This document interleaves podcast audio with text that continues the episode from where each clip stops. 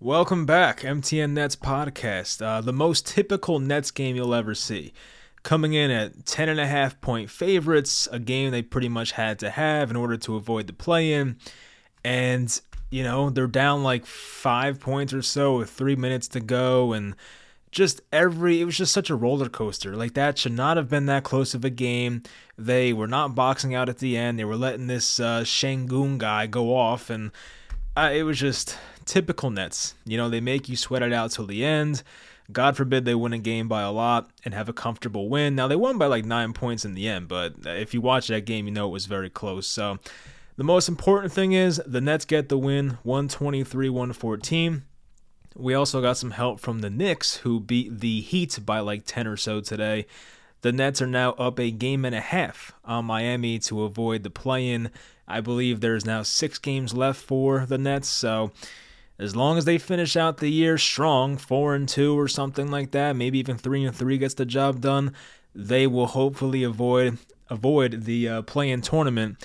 And they'll be matched up to play the Sixers right now, which, you know, that'd be awesome. Now, it'd be even better if Ben Simmons was playing, and that's a topic we'll get to towards the end of this video because the Nets announced he will not return for the rest of this year. Shocker. But anyway, we're going to start talking about this game. Um, yeah, a lot of clutch shooting at the end here from guys like Cam Johnson, especially. Cam Johnson had 31 in this game, 5 of 9 from downtown. Mikal was 4 of 6 from downtown, hit some big shots in the fourth. He made that one three pointer when the Rockets really started to pull away, where it hit the front rim, hit the backboard, went back in. So a friendly roll from three. Um, Spencer Dinwiddie, of course, made the big corner three to pretty much put a dagger into this game. I'm also watching now. Philly has a five point lead, about to be seven possibly, on the uh, Dallas Mavericks. So we know about the Kyrie and Dallas thing. It's not going too well. Of course, the Nets. Uh, I believe own their pick in like 2029 or something like that. So uh, if that team implodes, it's all good. And not to get off topic, but the Kyrie trade request just looks so bad now in hindsight. Like you pretty much had a playoff spot locked up here with the Nets. You go to the West and you join a team that was on the playoff bubble, and at this point, they might not even make it. So if Kyrie misses the playoffs, as much as I like Kyrie, it'd be pretty funny if that happened. Anyway, so Cam Johnson was big in this game, of course, the 31 points, a plus 17 he's had his struggles. You know, he definitely has had his off shooting nights, but a night like tonight, even had a couple of thunderous dunks. So it wasn't just a three point shooting, it was attacking the rim. Uh, Mikal gave us 27, 7 of 8 at the line. 8 of 17 overall. So it wasn't his best shooting day, but he did enough and once again made those big shots in the fourth quarter. Nick Claxton, the defensive anchor, he was 8 of 10 today. Uh, field goal wise, 2 of 4 at the line. 10 rebounds total, 2 assists, 3 blocks. That was nice, of course. 18 points total. So, yeah, Claxton did a pretty nice job for the most part, but every time he got dragged away from the basket, the Nets would allow offensive rebounds, it felt like. And Royce O'Neale was trying to jump and get the rebounds rather than box out. And that, of course, did not work out too well against a guy like Sengun, who is a pretty tall guy. Spencer Dinwiddie, plus 20. So that was actually the best on the team. He had 20 points. He was 8 of 11. So I think he was 0 of 11 last game. Bounces back here in a big way. 8 of 11, 3 of 4 from 3. Once again, made the dagger in the corner had 11 assists. He's had a lot of like high assist totals here since joining Brooklyn again, so that's good to see for Spencer. Not much complaining to the refs tonight. I will give uh, Spencer Dinwiddie credit for that. That was good to see. Um, now speaking of Cam Johnson, I'm thinking of like the game now. Speaking of Cam Johnson, he, he made that one weird play where Royce O'Neale made a great pass. It was kind of like a prime Kevin Love pass or like a prime well, not prime, but current uh, Nikola Jokic type pass where he gets a rebound, I think, on a missed foul shot, maybe, and he chucks it down the floor. And Cam Johnson's just there by himself. And I guess he wanted to come back to the ball, although he could have waited for it. And Cam Johnson, when he probably could have had a dunk or a layup, decides to catch the ball around the foul line, run away from his basket, or run away from the opponent's basket, and dragged it out for a three point shot. Then decides to drive, got fouled at first, then Houston challenged, and they actually won that challenge. I, I, don't even know if that was like a correct challenge or not, or if that was the correct call. I feel like, yes, you can argue that Cam Johnson kind of leaned in and, you know, initiated the contact, but how many times do you see that in the NBA? It's all the time. Like, I feel like that call goes against the defense nine times out of 10. So I think Sengun played good defense on that play, but I just feel like for how the NBA calls things, that was not something that should have been overturned. But it is what it is. Royce O'Neale had a pretty pivotal role in the fourth quarter, especially. He was three of five. He made a big three in this game where they might have been down like eight points or so. He cut it to a five point game. And I feel like if he missed that shot, the Nets might have completely given up on this game. Like, I don't want to word it like that, but it would have been like a pretty big momentum shifter in the Rockets' direction. So Royce O'Neale made some big three pointers from the right wing. Joe Harris only played uh, six minutes, didn't do much. Yuta, seven minutes. Day'Ron, seven minutes. I thought Day'Ron played well. I, I figured he would get more minutes in this game, but only got seven. Edmond Sumner was kind of out of control today. He made a nice play where I think he forced a steal. I think he threw a turnover and then on the um, you know the fast break for the Rockets, he swiped the ball out of a player's hand and got a layup going the other way. So that was good. He made a mistake, made up for it right away. But this was not an Edmond Sumner game. Seth Curry played 13 minutes. That was the seventh most on the team. He had three points. He was one of one at the free throw line, made a uh, two point field goal, like one of those, you know, typical Steph Curry 15 foot pull ups. So uh, yeah, it was once again frustrating game. If I look at the team stats, you'll probably see that the Rockets had a bunch of offensive rebounds compared to the Nets. Offensive boards, yeah. So it was 20 offensive rebounds for the Rockets and only eight for the Nets. And um, when you have that type of uh, disparity, you're going to lose a lot of games, but the Nets did make up for it in other areas. They did shoot much better, not much better, but 53% from the field. The Rockets were at 46% from the field. The Nets shot 18% better from three. That'll definitely help you win some games. And of course, the Nets were awesome in the fourth quarter. I don't know if I said it before, but the Nets were 9 of 10 from three in the fourth quarter. You'll win a lot of games shooting like that in the clutch. Free throw wise, the Nets were 5% better. You know, not a whole lot, but still. Um, but rebounding wise, they were killed. I mean, if if the rebounding was even in this game, then that's probably would have won by 20. But a lot of second chance points it felt like for the Rockets, so that was just disappointing. The Nets still had more fast break points. The Nets had 12 more assists. The Nets had seven more blocks. I mean, yeah, they were doing a lot of good things in this game, but the Rockets had 14 more points in the paint. Things like that that really got to them. So the lack of size and things like that, not boxing out the fundamentals.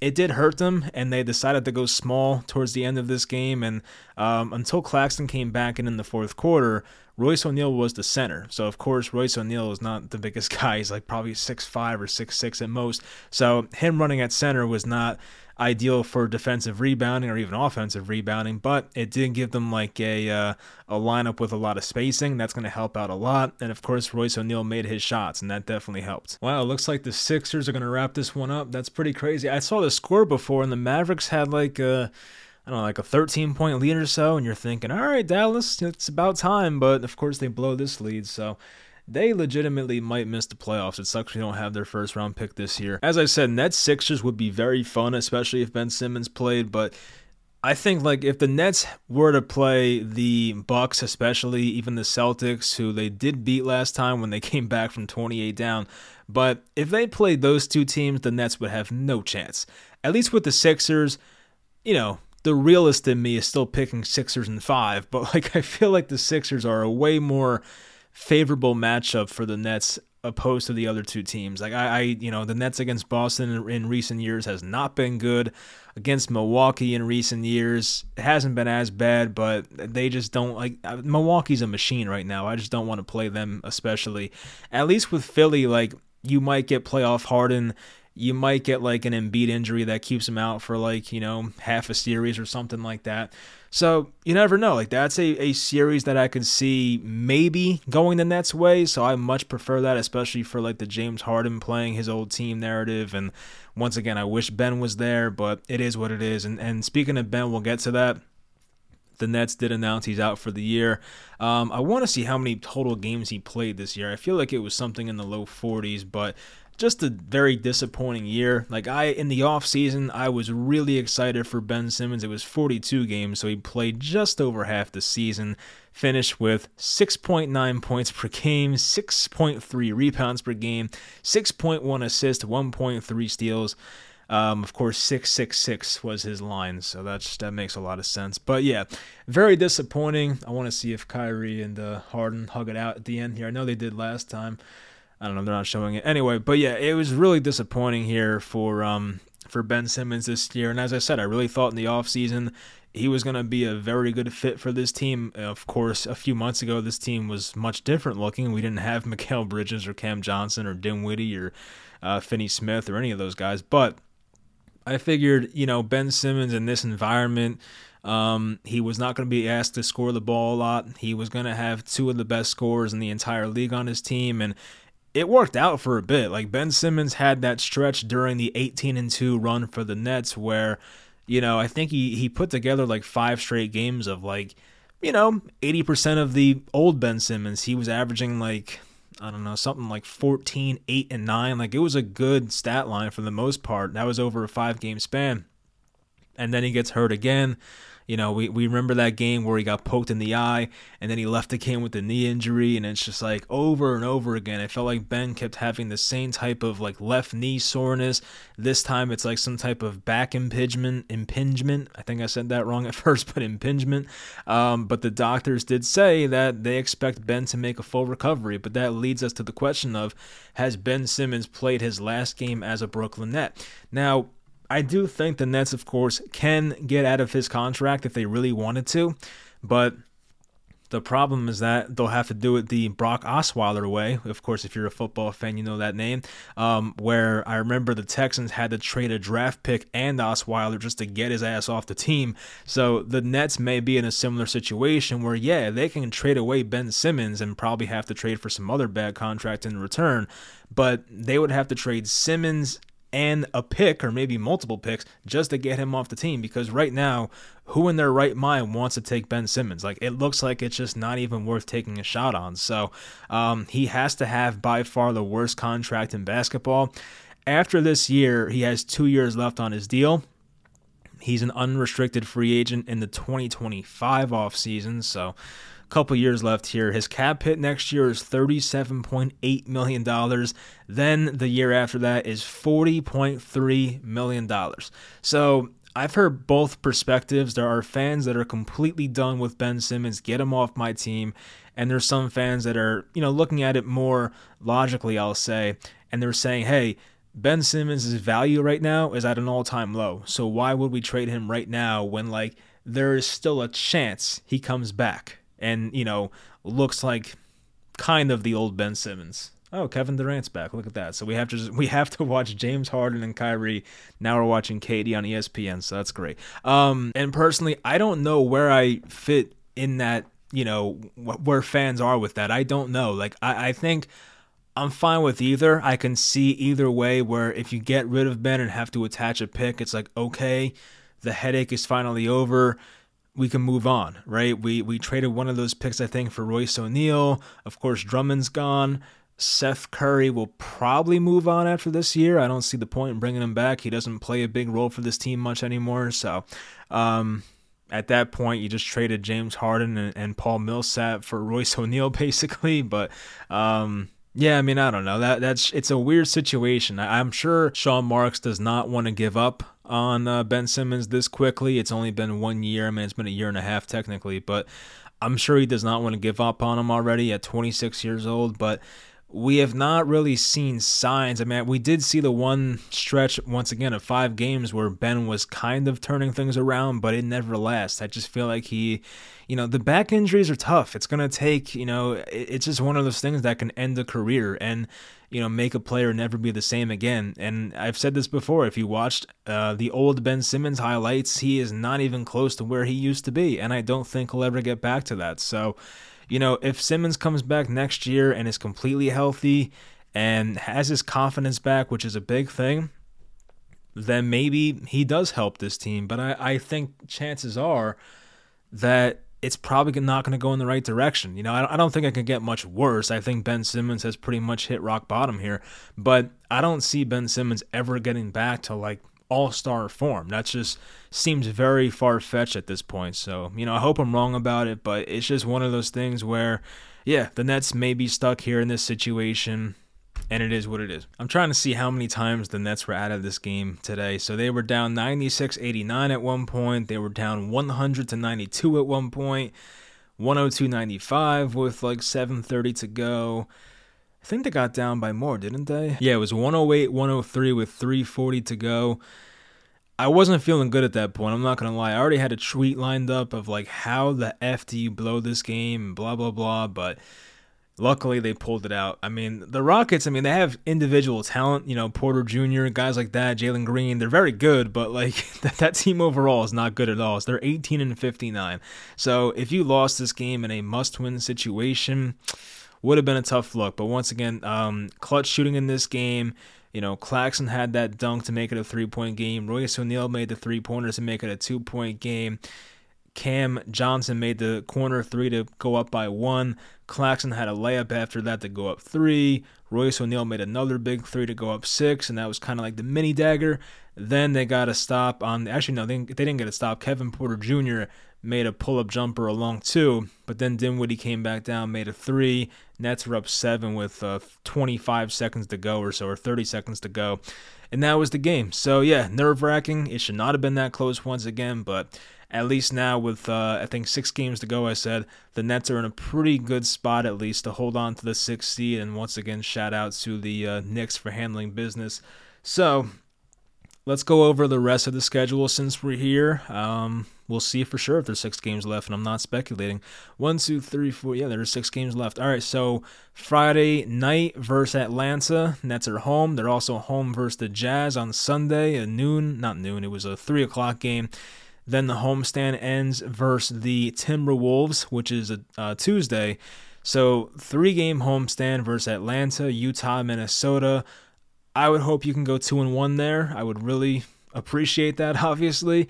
Then they go at Detroit, which is the second half of a back to back. So I know the, you know, I almost said Lions. The Pistons are terrible, um, but still, it's a back to back. So we'll see how they play that. I think at this point in the year, especially if the Heat keep winning, you have to play your guys. You can't rest people at this point. These these are young guys, you know, early mid 20s. There's no point in resting guys. Um, versus Orlando, that Friday. So they have three games in like four days, which it's tough, obviously. But they play versus Orlando uh, Friday, April 7th. Of course, the Nets, I think, struggled against Orlando kind of recently. Yeah, they lost 119 106. That was a rough game. But Bridges had 44 points, so that was cool. Um, they finish out the year versus the Sixers at home. And um, maybe at that point, the Sixers rest their guys. I know they rested Embiid and Harden last game uh, versus the Nuggets, I think it was. So at that point, if you're the Sixers and you have the three seed locked up, why would you risk any potential injury for Joel Embiid or James Harden? Like, I think at that point, especially if you know, the Cavs are enough games back and the Celtics are enough games up and they are just cemented into the three seed, there's no point in the Sixers playing their guys. So the Nets might get the Sixers without their starters. So honestly, I mean, you can argue that the toughest game left on this schedule is maybe Orlando. I think Orlando's a tough matchup for the Nets. I mean, I know the Jazz have kind of fallen off from what they used to be. I haven't really kept up with them honestly. They're 36 and 40, so I mean they're definitely not what they were to start of the year. Um, I think Orlando, based on what we saw, is a tough matchup for them. Atlanta on Friday, that's a winnable game. I think Minnesota is a winnable game. Utah is a winnable game. So I hope they go two and one. Of course, you want three and zero, oh, but at least two and one the rest of this homestand. Maybe get that win at Detroit. I want to see their record real quick. They're probably awful. They are 16 and 59. Oh my God, 16 and 59. That's a game. Despite being a back to back, you have to win that. I there's no excuse for that one. So, you know, last homestand was terrible. They had losses versus the Kings, Nuggets, Cleveland twice, so they lost four in a row, but now they're bouncing back, so it's good to see. But anyway, six games left. I think four and two is realistic. I hope they do that, and if they do finish four and two, I like their chances a lot to get in the top six seeds and avoid the play-in. So that'd be nice. Anyway, hope you guys enjoyed the video. Luckily, they pulled out this win, and I'll talk to you guys next time.